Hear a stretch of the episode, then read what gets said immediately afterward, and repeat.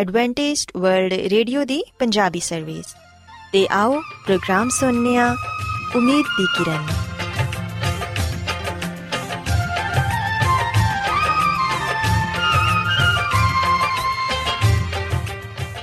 ਸਾਥਿਓ, ਮੈਂ ਤੁਹਾਡੀ ਮੇਜ਼ਬਾਨ ਫਰਾ ਸਲੀਮ, ਪ੍ਰੋਗਰਾਮ ਉਮੀਦ ਦੀ ਕਿਰਨ ਦੇ ਨਾਲ ਤੁਹਾਡੀ ਖidmat 'ਚ ਹਾਜ਼ਰ ਹਾਂ। ਮੇਰੇ ਵੱਲੋਂ ਪ੍ਰੋਗਰਾਮ ਸੁਣਨ ਵਾਲੇ ਸਾਰੇ ਸਾਥੀਆਂ ਨੂੰ ਮੇਰਾ ਪਿਆਰ ਭਰਾ ਸਲਾਮ, ਕਬੂਲ ਹੋਏ।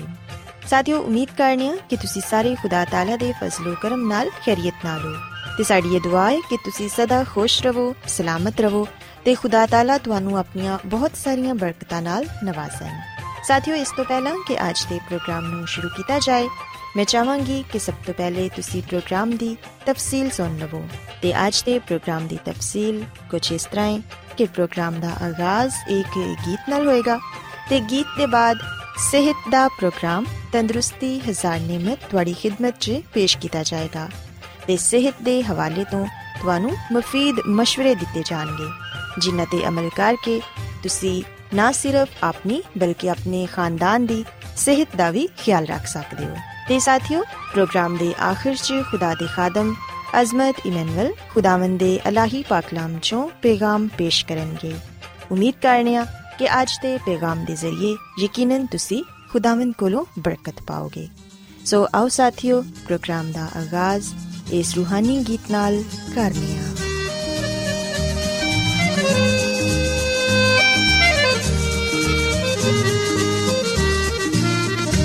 ਆਸਮਾਨ ਬਿਆਨ ਕਰ ਦੇ ਖੁਦਾ ਦੇ ਕਮਸਾਰ ਆਸਮਾਨ ਬਿਆਨ ਕਰ ਦੇ ਖੁਦਾ ਦੇ ਕਮਸਾਰ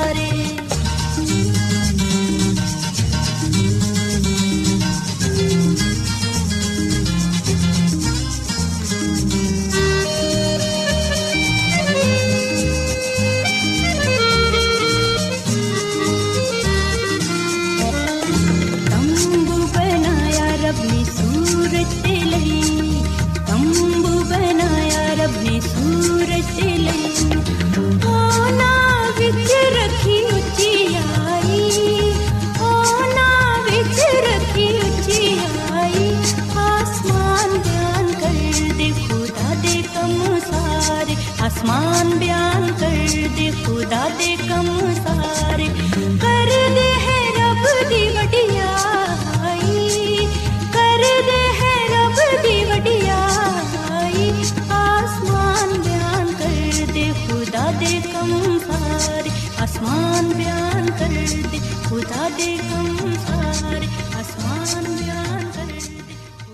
ਸਾਥਿਓ ਖੁਦਾਵੰਦ ਦੀ ਤਾਰੀਫ ਤੇ ਲਈ ਹੁਨੇ ਤੁਹਾਡੀ ਖidmat 'ਚ ਜਿਹੜਾ ਖੂਬਸੂਰਤ ਗੀਤ ਪੇਸ਼ ਕੀਤਾ ਗਿਆ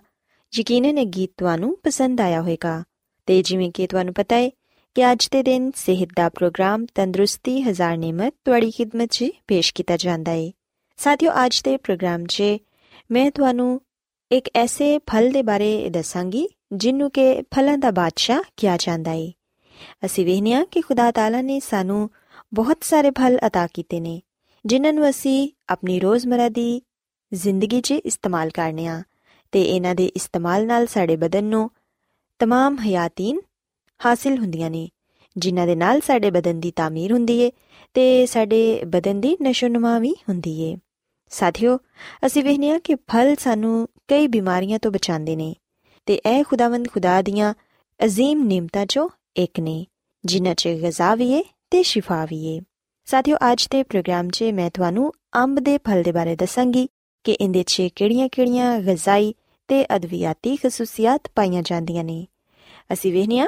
ਕਿ ਅੰਬ ਇੱਕ ਐਸਾ ਫਲ ਹੈ ਜਿਹਨੂੰ ਕਿ ਹਰ ਕੋਈ ਬਹੁਤ ਪਸੰਦ ਕਰਦਾ ਹੈ। ਚਾਹੇ ਕੋਈ ਬੱਚਾ ਹੋਏ, ਨੌਜਵਾਨ ਹੋਏ ਜਾਂ ਫਿਰ ਬਜ਼ੁਰਗ ਹੋਏ, ਹਰ ਇੱਕ ਨੂੰ ਅੰਬ ਬਹੁਤ ਹੀ ਪਸੰਦ ਹੁੰਦੇ ਨੇ। ਤੇ ਕਈ ਲੋਕ ਤੇ ਗਰਮੀਆਂ ਦੇ ਮੌਸਮ 'ਚ ਇੰਨੇ ਜ਼ਿਆਦਾ ਅੰਬ ਖਾ ਲੈਂਦੇ ਨੇ ਕਿ ਉਹਨਾਂ ਨੂੰ ਮੁxtਲਿਫ ਬਿਮਾਰੀਆਂ ਦਾ ਵੀ ਸਾਹਮਣਾ ਕਰਨਾ ਪੈਂਦਾ ਹੈ ਸਾਥੀਓ, ਯਾਦ ਰੱਖੋ ਕਿ ਕਿਸੇ ਵੀ ਚੀਜ਼ ਦਾ ਮੁਨਾਸਿਬ ਇਸਤੇਮਾਲ ਸਾਡੀ ਸਿਹਤ ਦੇ ਲਈ ਬਿਹਤਰ ਹੁੰਦਾ ਹੈ ਲੇਕਿਨ ਅਗਰ ਅਸੀਂ ਕਿਸੇ ਚੀਜ਼ ਦਾ ਇਸਤੇਮਾਲ ਜ਼ਿਆਦਾ ਕਰਨੇ ਆ, ਤੇ ਫਿਰ ਉਹ ਸਾਡੀ ਸਿਹਤ ਦੇ ਲਈ ਨੁਕਸਾਨਦੇਹ ਸਾਬਿਤ ਹੋ ਸਕਦਾ ਹੈ ਸਾਥੀਓ, ਕਿਹਾ ਜਾਂਦਾ ਹੈ ਕਿ ਅੰਬ ਮਿੱਠੇ ਫਲਾਂ 'ਚੋਂ ਸਭ ਤੋਂ ਜ਼ਿਆਦਾ ਅਹਿਮ ਫਲ ਕਰਾਰ ਦਿੱਤਾ ਗਿਆ ਹੈ ਤੇ ਇਹਨੂੰ ਫਲਾਂ ਦਾ ਬਾਦਸ਼ਾਹ ਕਿਹਾ ਜਾਂਦਾ ਹੈ ਇਹ ਇੱਕ ਕੀਮਤੀ ਗਿਜ਼ਾ ਤੇ ਘਰੇਲੂ ਇਲਾਜ ਦੀ ਚੀਜ਼ ਹੈ ਅੰਬ ਇੱਕ ਗੁਦੇ ਵਾਲਾ ਸਮਰ ਹੈ ਜਿਹੜਾ ਮੁxtਲਿਫ ਸ਼ਕਲਾਂ, ਰੰਗਾਂ ਤੇ ਜਿਸਮਤ 'ਚ ਪਾਇਆ ਜਾਂਦਾ ਹੈ ਇਹਦਾ ਰੰਗ ਗਹਿਰਾ ਸਬਜ਼, ਜ਼ਰਦ ਤੇ ਸੁਰਖ ਹੁੰਦਾ ਹੈ ਫਲ 'ਚ ਸਖਤ ਕਿਸਮ ਦੀ ਗੁਠਲੀ ਹੁੰਦੀ ਹੈ ਜਿਹੜੀ ਕਿ ਮੁxtਲਿਫ ਕਿਸਮਾਂ ਦੀ ਹੁੰਦੀ ਹੈ ਤੇ ਮੁxtਲਿਫ ਜਿਸਮਤ ਦੀ ਹੁੰਦੀ ਹੈ ਸਾਥੀਓ, ਆਮ ਦਾ ਫਲ ਇੱਕ ਸਰਸਬਜ਼ ਘਨੇ ਤੇ ਉੱਚੇ ਤੇ ਸਦਾ ਬਹਾਰ ਦਰਖਤ ਤੇ ਲੱਗਦਾ ਹੈ ਆਮ ਦੇ ਫਲ ਦੀ ਸਭ ਤੋਂ ਅੱਛੀ ਕਿਸਮ ਖੂਬ ਰਸਦਾਰ, ਮਿੱਠੀ ਤੇ ਬਹੁਤ ਘੱਟ ਰੇਸ਼ੇ ਦੇ ਨਾਲ ਖੁਸ਼ ਜ਼ਾਇਕਾ ਹੁੰਦੀ ਹੈ ਜਦਕਿ ਸਭ ਤੋਂ ਬੁਰੀ ਕਿਸਮ ਦਾ ਫਲ ਬਹੁਤ ਜ਼ਿਆਦਾ ਰੇਸ਼ੇ ਵਾਲਾ ਤੇ ਬਦ ਜ਼ਾਇਕਾ ਹੁੰਦਾ ਹੈ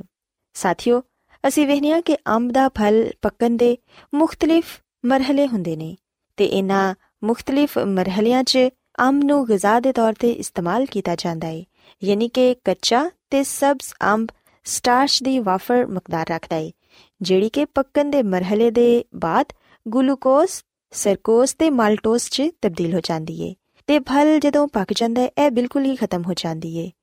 ਸਾਥੀਓ, ਕੱਚੇ ਅੰਬ ਦਾ ਜ਼ਾਇਕਾ ਤੁਰਸ਼ ਹੁੰਦਾ ਹੈ ਕੱਚਾ ਅੰਬ ਵਿਟਾਮਿਨ ਸੀ ਦਾ ਭਰਪੂਰ ਜ਼ਰੀਆ ਹੁੰਦਾ ਹੈ ਇਹਦੇ 'ਚ ਅੱਧੇ ਪੱਕੇ ਹੋਏ ਤੇ ਪੂਰੇ ਪੱਕੇ ਹੋਏ ਅੰਬ ਦੀ ਨਿਸਬਤ ਵਿਟਾਮਿਨ ਸੀ ਦੀ ਮਕਦਾਰ ਜ਼ਿਆਦਾ ਹੁੰਦੀ ਹੈ ਇਹ ਵਿਟਾਮਿਨ B1 ਤੇ B2 ਤੇ ਨਾਇਆਸੀਨ ਵੀ ਮੁਹੱਈਆ ਕਰਦਾ ਹੈ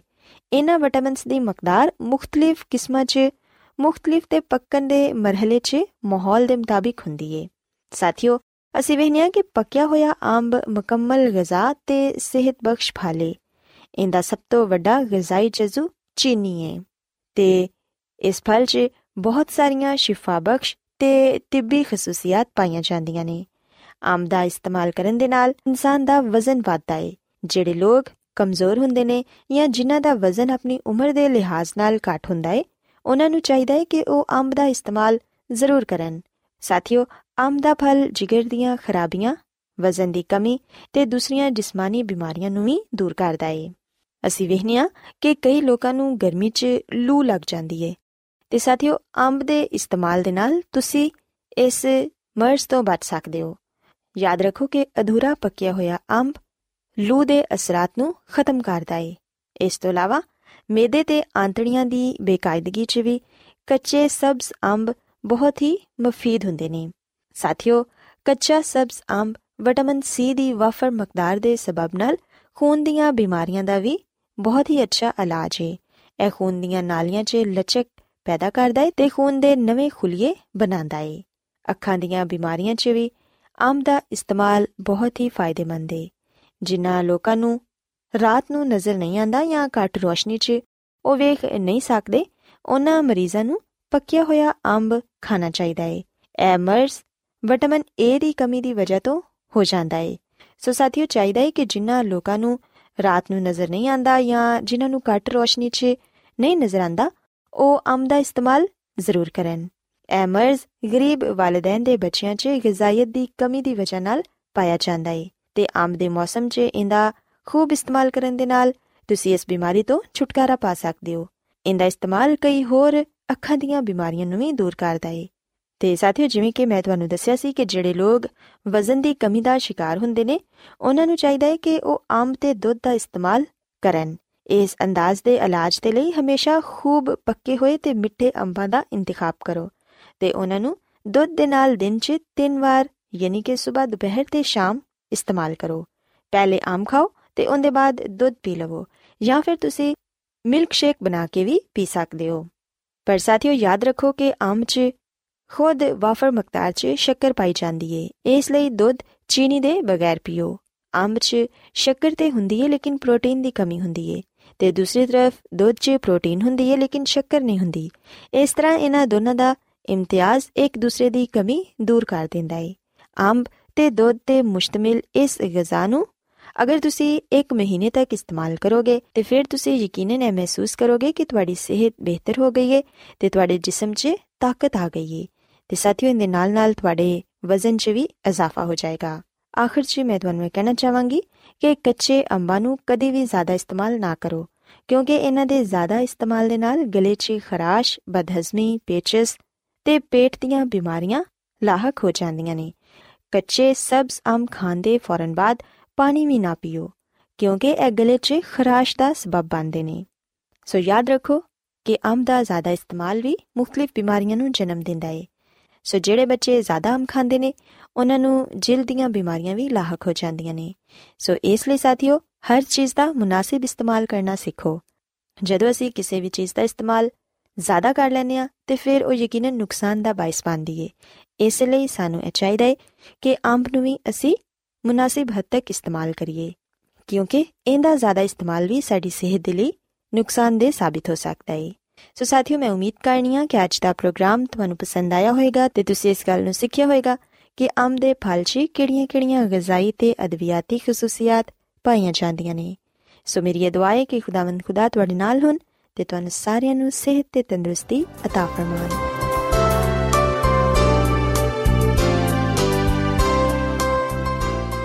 ਰੋਜ਼ਾਨਾ ਐਡਵੈਂਟਿਸਟ ਵਰਲਡ ਰੇਡੀਓ 24 ਘੰਟੇ ਦਾ ਪ੍ਰੋਗਰਾਮ ਜਨੂਬੀ ਏਸ਼ੀਆ ਦੇ ਲਈ ਪੰਜਾਬੀ, ਉਰਦੂ, ਅੰਗਰੇਜ਼ੀ, ਸਿੰਧੀ ਤੇ ਦੂਜੀਆਂ ਬਹੁਤ ਸਾਰੀਆਂ ਜ਼ੁਬਾਨਾਂ ਵਿੱਚ نشر کردا ہے صحت متوازن خوراک تعلیم خاندانی زندگی تے بائبل مقدس نو سمجھن دے لئی ایڈوانٹسٹ ورلڈ ریڈیو ضرور سنو ساڈی پنجابی سروس دا پتہ لکھ لو انچارج پروگرام امید دی کرن post box number 32 Lahore Pakistan Adventist world radio والو پروگرام امید دی کرن نشر کیتا جا رہا ہے ਹੁਣ ਵੇਲਾ ਹੈ ਕਿ ਅਸੀਂ ਖੁਦਾ ਦੇ ਪਾਕ ਕਲਾਮ ਚੋਂ ਪੈਗਾਮ ਸੁਣੀਏ। ਤੇ ਅੱਜ ਤੁਹਾਡੇ ਲਈ ਪੈਗਾਮ ਖੁਦਾ ਦੇ ਖਾਦਮ ਅਜ਼ਮਤ ਇਮਨੁਅਲ ਪੇਸ਼ ਕਰਨਗੇ। ਤੇ ਆਓ ਆਪਣੇ ਦਿਲਾਂ ਨੂੰ ਤਿਆਰ ਕਰੀਏ ਤੇ ਖੁਦਾ ਦੇ ਕਲਾਮ ਨੂੰ ਸੁਣੀਏ। ਯਿਸੂ ਮਸੀਹ ਦੇ ਅਜ਼ਲੀ ਤੇ ਅਬਦੀ ਨਾਮ ਵਿੱਚ ਸਾਰੇ ਸਾਥੀਆਂ ਨੂੰ ਸਲਾਮ। ਸਾਥੀਓ, ਮੈਂ ਮਸੀਹ ਯਿਸੂ ਵਿੱਚ ਤੁਹਾਡਾ ਖਾਦਮ ਅਜ਼ਮਤ ਇਮਾਨੁਅਲ ਬਾਈਬਲ ਮੁਕੱਦਸ ਦੇ ਨਾਲ ਤੁਹਾਡੀ ਖਿਦਮਤ ਵਿੱਚ ਹਾਜ਼ਰ ਹਾਂ। ਸਾਥੀਓ, ਅੱਜ ਅਸੀਂ ਆਪਣੇ ਈਮਾਨ ਦੀ ਮਜ਼ਬੂਤੀ ਤੇ ਈਮਾਨ ਦੀ ਤਰੱਕੀ ਦੇ ਲਈ ਇਸ ਗੱਲ ਨੂੰ ਸਿੱਖਾਂਗੇ ਕਿ ਜਿਹੜੇ ਖੁਦਾ ਦੀ ਮਰਜ਼ੀ ਤੇ ਚੱਲਦੇ ਨੇ, ਉਹੀ ਲੋਕ ਆਸਮਾਨ ਦੀ ਬਾਦਸ਼ਾਹੀ ਵਿੱਚ ਦਾਖਲ ਹੋਣਗੇ। ਸਾਥੀਓ, ਅਗਰ ਅਸੀਂ ਬਾਈਬਲ ਮੁਕੱਦਸ ਦੇ ਨਵੇਂ ਏਧਨਾਮੇ ਵਿੱਚ ਮੱਤੀ ਰਸੂਲ ਦੀ ਮਾਰਫਤ ਇੰਜੀਲ ਦੇ ਪੰਜਵੇਂ ਬਾਬ ਦੀ ਤੀਜੀ ਐਤ ਪੜ੍ਹੀਏ, ਤੇ ਇੱਥੇ ਲਿਖਿਆ ਹੋਇਆ ਹੈ ਕਿ ਯਿਸੂ ਮਸੀਹ ਨੇ ਆਖਿਆ, ਆਸਮਾਨ ਦੀ ਬਾਦਸ਼ਾਹੀ ਉਹਨਾਂ ਦੀ ਏ ਜਿਹੜੇ ਕਿ ਦਿਲ ਦੇ ਗਰੀਬ ਨੇ। ਸਾਥੀਓ ਸੀ ਬਾਈਬਲ ਮੁਕੱਦਸ ਦੇ ਇਸ ਹਵਾਲੇ ਵਿੱਚ ਯਿਸੂ ਮਸੀਹ ਦੇ ਕਲਾਮ ਨੂੰ ਪਾਣੇ ਆ ਯਿਸੂ ਮਸੀਹ ਆਪਣੀ ਜ਼ੁਬਾਨੇ ਮੁਬਾਰਕ ਤੋਂ ਫਰਮਾਉਂਦੇ ਨੇ ਕਿ ਆਸਮਾਨ ਦੀ ਬਾਦਸ਼ਾਹੀ ਉਹਨਾਂ ਲੋਕਾਂ ਦੀ ਏ ਜਿਹੜੇ ਦਿਲ ਦੇ ਗਰੀਬ ਨੇ। ਤੇ ਸਾਥੀਓ, ਯਿਸੂ ਮਸੀਹ ਨੇ ਆਪਣੇ ਇਸ ਕਲਾਮ ਦੇ ਇਖਤਤਾਮ ਤੇ, ਯਾਨੀ ਕਿ ਮਤੀ ਦੇ ਅੰਜੀਲ ਦੇ 7ਵੇਂ ਬਾਬ ਦੀ 21 ਆਇਤ ਵਿੱਚ, ਫੇਰ ਆ ਫਰਮਾਇਆ ਕਿ ਜਿਹੜਾ ਮੇਰੇ ਆਸਮਾਨੀ ਬਾਪ ਦੀ ਮਰਜ਼ੀ ਤੇ ਚੱਲਦਾ ਹੈ ਉਹੀ ਆਸਮਾਨ ਦੀ ਬਾਦਸ਼ਾਹੀ ਵਿੱਚ ਦਾਖਲ ਹੋਏਗਾ। ਸੋ ਸਾਥੀਓ ਆ ਗੱਲ ਯਾਦ ਰੱਖੋ ਕਿ ਆਸਮਾਨ ਦੀ ਬਾਦਸ਼ਾਹੀ ਅਬਦੀ ਹੈ ਆਸਮਾਨ ਦੀ ਬਾਦਸ਼ਾਹਤ ਵਿੱਚ ਜੋ ਕੁਝ ਵੀ ਹੋਏਗਾ, ਉਹ ਖੁਦਾ ਦੀ ਮਰਜ਼ੀ ਦੇ ਮੁਤਾਬਿਕ ਹੋਏਗਾ। ਤੇ ਜਿਹੜੇ ਲੋਕ ਇਸ ਦੁਨੀਆਂ ਵਿੱਚ ਰਹਿ ਕੇ ਖੁਦਾ ਦੀ ਮਰਜ਼ੀ ਤੇ ਚੱਲਦੇ ਨੇ, ਉਹੀ ਲੋਕ ਆਸਮਾਨ ਦੀ ਬਾਦਸ਼ਾਹਤ ਵਿੱਚ ਜਾ ਸਕਣਗੇ।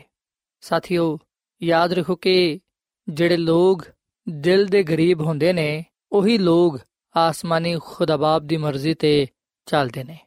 ਤੇ ਯਿਸੂ ਮਸੀਹ ਨੇ ਫਰਮਾਇਆ ਹੈ ਕਿ ਇਹਨਾਂ ਦੀ ਹੀ ਆਸਮਾਨ ਦੀ ਬਾਦਸ਼ਾਹੀ ਹੈ ਸਾਥੀਓ, ਕੀ ਤੁਸੀਂ ਇਸ ਗੱਲ ਨੂੰ ਜਾਣਦੇ ਹੋ ਕਿ ਦਿਲ ਦੇ ਗਰੀਬ ਤੋਂ ਹੋਣ ਤੋਂ ਕੀ ਮੁਰਾਦ ਹੈ ਖੁਦਾ ਦੀ ਖਾਦਮਾ ਮਿਸਿਸ ਐਲਨ ਜੀ ਵਾਈਟ ਆਪਣੀ ਕਿਤਾਬ ਜ਼ਮਾਨੋ ਕੀ ਉਮੰਗ ਦੇ ਸਫਾ ਨੰਬਰ 63 ਵਿੱਚ ਆ ਗੱਲ ਲਿਖਦੀ ਹੈ ਕਿ ਦਿਲ ਦੇ ਗਰੀਬ ਉਹ ਲੋਕ ਨੇ ਜਿਹੜੇ ਆਪਣੀ ਇਨਸਾਨੀ ਕਾਮਲੀਅਤ ਤੋਂ ਅਗਾਹ ਨੇ ਤੇ ਮੁਕੰਮਲ ਤੌਰ ਨਾਲ ਖੁਦ ਨੂੰ ਖੁਦਾ ਦੀ ਮਰਜ਼ੀ ਦੇ ਤਾਬੇ ਕਰ ਦਿੰਦੇ ਨੇ। ਇਸ ਲਈ ਖੁਦਾ ਦੀ ਬਾਦਸ਼ਾਹੀ ਉਹਨਾਂ ਦੀ ਹੀ ਹੈ ਸੋ ਸਾਥੀਓ ਗੱਲ ਸੱਚ ਹੈ ਕਿ ਜਿਹੜੇ ਲੋਕ ਆਪਣੇ ਆਪ ਨੂੰ ਖੁਦਾ ਦੇ ਹੱਥਾਂ ਵਿੱਚ ਦੇ ਦਿੰਦੇ ਨੇ, ਜਿਹੜੇ ਖੁਦ ਨੂੰ ਖੁਦਾ ਦੀ ਮਰਜ਼ੀ ਦੇ ਤਾਬੇ ਕਰ ਦਿੰਦੇ ਨੇ, ਉਹੀ ਲੋਕ ਦਿਲ ਦੇ ਗਰੀਬ ਨੇ। ਤੇ ਆਸਮਾਨ ਦੀ ਬਾਦਸ਼ਾਹੀ ਉਹਨਾਂ ਦੀ ਹੀ ਹੈ ਸਾਥੀਓ, ਅਸਾਂ ਇਸ ਦੁਨੀਆ ਵਿੱਚ ਰਹਿੰਦੇ ਹੋਇਆਂ ਆਪਣੇ ਖੁਦਮਦ ਖੁਦਾ ਦੀ ਮਰਜ਼ੀ ਨੂੰ ਪੂਰਾ ਕਰਨਾ ਹੈ। ਜਿਵੇਂ ਯਿਸੂ ਮਸੀਹ ਨੇ, ਜਿਹੜਾ ਕਿ ਸਾਡਾ ਨਜਾਤ ਦੇਹਿੰਦਾ ਹੈ, ਉਹਨੇ ਆਪਣੇ ਆਸਮਾਨੀ ਬਾਪ ਦੀ ਮਰਜ਼ੀ ਨੂੰ ਪੂਰਾ ਕੀਤਾ, ਅਸਾਂ ਵੀ ਯਿਸੂ ਮਸੀਹ ਵਾਂਗੂ ਆਪਣੇ ਆਸਮਾਨੀ ਬਾਪ ਦੀ ਮਰਜ਼ੀ ਨੂੰ ਪੂਰਾ ਕਰਨਾ ਹੈ। ਸਾਥੀਓ, ਬਾਈਬਲ ਮੁਕੱਦਸ ਆ ਗੱਲ ਬਿਆਨ ਕਰਦੀ ਹੈ ਕਿ ਯਿਸੂ ਮਸੀਹ ਨੇ ਬਿਲਕੁਲ ਉਸੇ ਤਰ੍ਹਾਂ ਜ਼ਿੰਦਗੀ ਗੁਜ਼ਾਰੀ, ਜਿਸ ਤਰ੍ਹਾਂ ਖੁਦਾ ਚਾਹੁੰਦਾ ਸੀ ਕਿ ਉਹ ਗੁਜ਼ਾਰੇ। ਸਾਥੀਓ, ਯਿਸੂ ਮਸੀਹ ਨੇ ਇਸ ਦੁਨੀਆਂ ਵਿੱਚ ਰਹਿੰਦੇ ਹੋਇਆਂ ਆਪਣੇ ਆਸਮਾਨੀ ਬਾਪ ਤੇ ਮੁਕੰਮਲ ਭਰੋਸਾ ਰੱਖਿਆ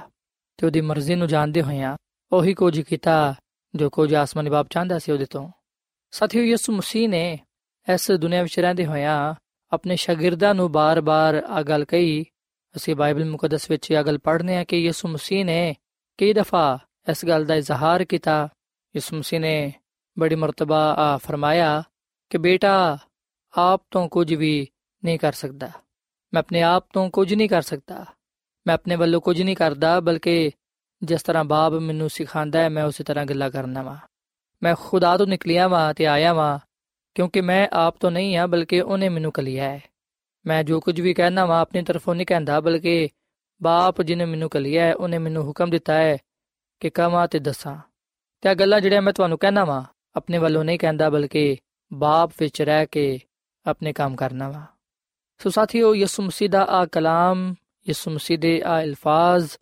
ਅਸੀਂ ਯਹੋਨਾ ਦੀ ਅੰਜੀਲ ਦੇ 5 ਬਾਬ ਦੀ 19ਵੀਂ ਆਇਤ ਔਰ ਫਿਰ ਇਹਦੀ 30ਵੀਂ ਆਇਤ ਔਰ ਫਿਰ 8ਵੇਂ ਬਾਬ ਦੀ 28ਵੀਂ ਤੇ 42ਵੀਂ ਆਇਤ ਔਰ ਫਿਰ 12ਵੇਂ ਬਾਬ ਦੀ 49ਵੀਂ ਆਇਤ ਔਰ ਫਿਰ 14ਵੇਂ ਬਾਬ ਦੀ 10ਵੀਂ ਆਇਤ ਵਿੱਚ ਅਸੀਂ ਇਹਨਾਂ ਗੱਲਾਂ ਦਾ ਜ਼ਿਕਰ ਪਾਣੇ ਆ ਸੋ ਸਿਵਹਨੇ ਕਿ ਯਿਸੂ ਮਸੀਹ ਨੇ ਖੁਦ ਆ ਫਰਮਾਇਆ ਹੈ, ਉਹਨੇ ਇਸ ਗੱਲ ਨੂੰ ਬਿਆਨ ਕੀਤਾ ਹੈ ਕਿ ਮੈਂ ਆਪਣੇ ਆਪ ਤੋਂ ਕੁਝ ਵੀ ਨਹੀਂ ਕਰਦਾ, ਮੈਂ ਆਪਣੇ ਵੱਲੋਂ ਕੁਝ ਨਹੀਂ ਕਹਿੰਦਾ, ਬਲਕਿ ਜਿਸ ਤਰ੍ਹਾਂ ਮੈਨੂੰ ਬਾਪ ਸਿਖਾਉਂਦਾ ਹੈ, ਜੋ ਕੁਝ ਬਾਪ ਮੈਨੂੰ ਕਰਨ ਨੂੰ ਕਹਿੰਦਾ ਹੈ, ਮੈਂ ਉਹ ਕੰਮ ਕਰਨਾ ਵਾ। ਸਾਥੀਓ, ਯਿਸੂ ਮਸੀਹ ਜਿਹੜਾ ਕਿ ਦੁਨੀਆ ਦਾ ਨਜਾਤ ਦੇਹਿੰਦਾ ਹੈ, ਅਸੀਂ ਵਿਖਨੇ ਕਿ ਉਹਨੇ ਇਸ ਦੁਨੀਆ ਵਿੱਚ ਰਹਿੰਦੇ ਹੋਇਆਂ ਆਪਣੀ ਮਨਮਰਜ਼ੀ ਨਾ ਕੀਤੀ ਬੇਸ਼ੱਕ ਉਹਦੇ ਕੋਲ ਆਸਮਾਨ ਤੇ ਜ਼ਮੀਨ ਦਾ ਇਖਤਿਆਰ ਮੌਜੂਦ ਸੀ ਪਰ ਅਸੀਂ ਵਿਖਨੇ ਕਿ ਯਿਸੂ ਮਸੀਹ ਨੇ ਆਪਣੇ ਆਸਮਾਨੀ ਬਾਪ ਦੀ ਮਰਜ਼ੀ ਨੂੰ ਪੂਰਾ ਕੀਤਾ ਤੇ ਸਾਥੀਓ ਇੱਥੇ ਮੈਂ ਤੁਹਾਨੂੰ ਆ ਵੀ ਗੱਲ ਦੱਸਣਾ ਚਾਹਾਂਗਾ ਖੁਦਾਵੰਦ ਸਾਡੇ ਤੇ ਆ ਮੁਕਾਸ਼ਵਾ ਜ਼ਾਹਿਰ ਕਰਦਾ ਹੈ ਕਿ ਆਦਮ ਦੇ ਗੁਨਾਹ ਕਰਨ ਦੇ ਬਾਅਦ ਯਿਸੂ ਮਸੀਹ ਆਸਮਾਨ ਤੇ ਇਸ ਗੱਲ ਦਾ ਇੰਤਜ਼ਾਰ ਕਰਨ ਦਿਆ ਸੀ ਕਿ ਖੁਦਾ ਬਾਪ ਉਹਨੂੰ ਦੁਨੀਆ ਵਿੱਚ ਕੱਲੇ ਤੇ ਉਹ ਦੁਨੀਆ ਵਿੱਚ ਆ ਕੇ ਇਸ ਦੁਨੀਆ ਨੂੰ ਨਜਾਤ ਬਖਸ਼ੇ। ਸੋ ਬੇਸ਼ੱਕ ਯਿਸੂ ਮਸੀਹ ਨੇ ਆਪਣੇ ਆਪ ਨੂੰ ਪੇਸ਼ ਕੀਤਾ। ਯਿਸੂ ਮਸੀਹ ਖੁਦ ਇਸ ਦੁਨੀਆ ਵਿੱਚ ਆਣਾ ਚਾਹੁੰਦਾ ਸੀ। ਪਰ ਅਸੀਂ ਵਿਖਣਾ ਕਿ ਯਿਸੂ ਮਸੀਹ ਉਸ ਵੇਲੇ ਤੱਕ ਇਸ ਜ਼ਮੀਨ ਤੇ ਨਾ ਆਇਆ, ਜਦ ਤੱਕ ਖੁਦਾ ਬਾਪ ਨੇ ਨਾ ਚਾਹਿਆ। ਪਰ ਜਦੋਂ ਖੁਦਾ ਬਾਪ ਨੇ ਚਾਹਿਆ, ਉਸ ਵੇਲੇ ਉਹਨੇ ਆਪਣੇ ਬੇਟੇ ਯਿਸੂ ਮਸੀਹ ਨੂੰ ਇਸ ਦੁਨੀਆ ਵਿੱਚ ਕਲਿਆ ਤੇ ਅਸੀਂ ਬਾਈਬਲ ਮੁਕੱਦਸ ਦੇ ਨਵੇਂ ਆਦਨਾਮੇ ਵਿੱਚ ਪਲੂਸ ਰਸੂਲ ਦਾ ਖਤ,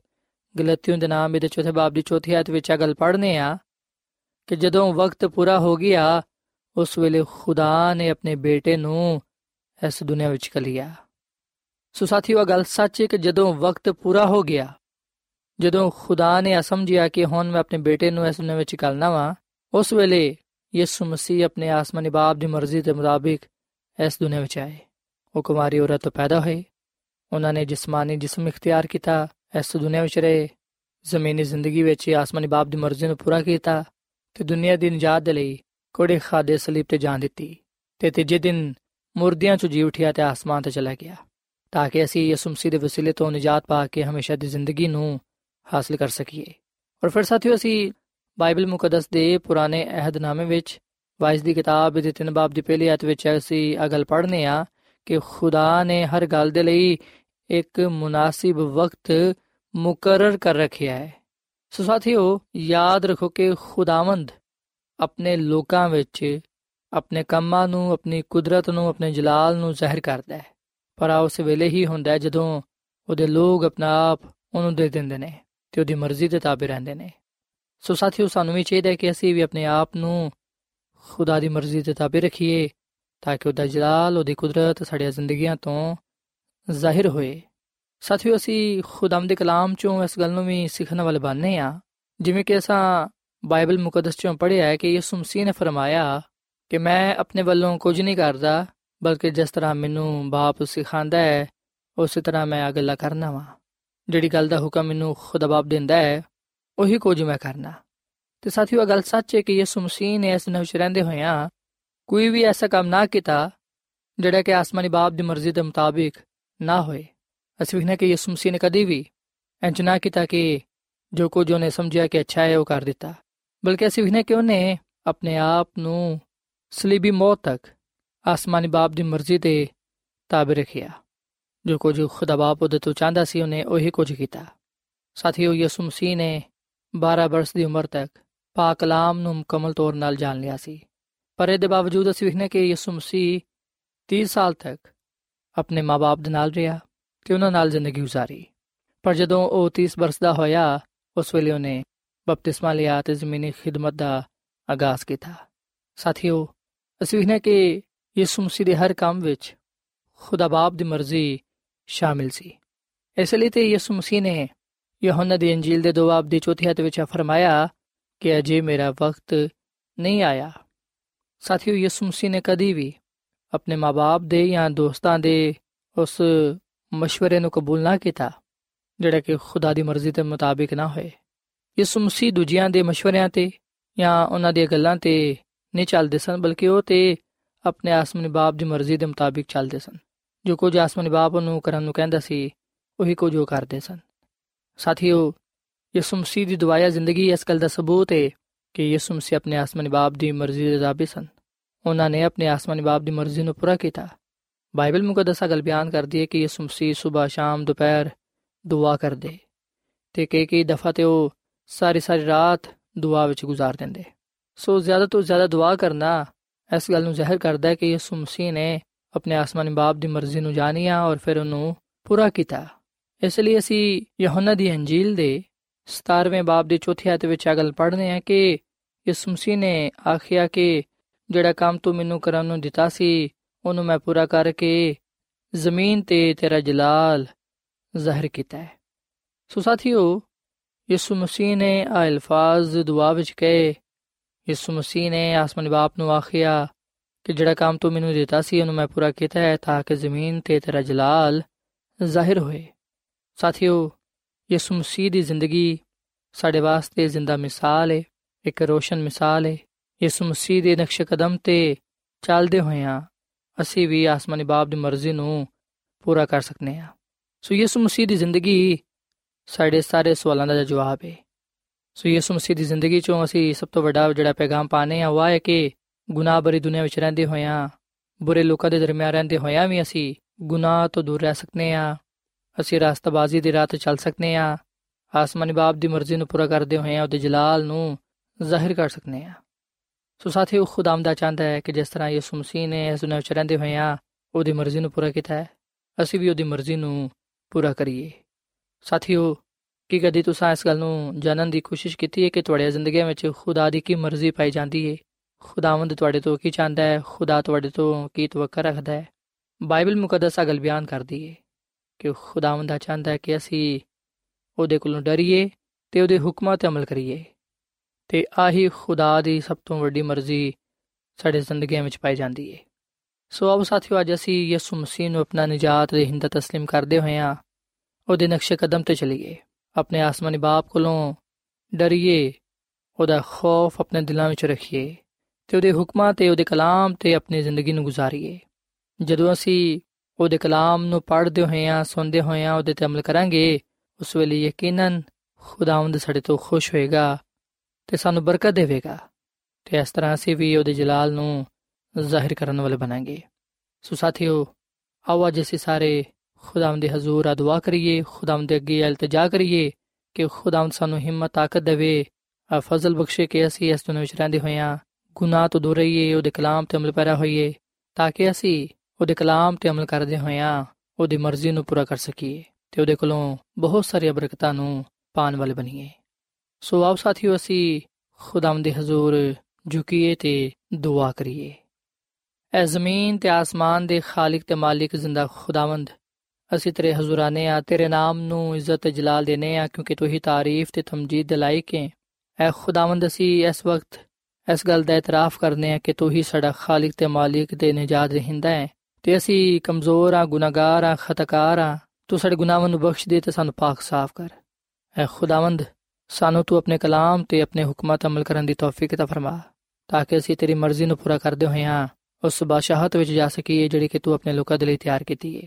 ਤੇਰਾ ਕਲਾਮ ਅਗਲ ਬਿਆਨ ਕਰਦਾ ਹੈ ਕਿ ਜਿਹੜੇ ਤੇਰੇ ਕਲਾਮ ਤੇ ਅਮਲ ਕਰਨਗੇ, ਤੇਰੀ ਮਰਜ਼ੀ ਨੂੰ ਪੂਰਾ ਕਰਨਗੇ, ਉਹੀ ਲੋਕ ਆਸਮਾਨ ਦੀ ਬਾਦਸ਼ਾਹਤ ਵਿੱਚ ਜਾ ਸਕਣਗੇ। ਹੈ ਖੁਦਾਵੰ ਸਾਨੂੰ ਸਾਰਿਆਂ ਨੂੰ ਤੂੰ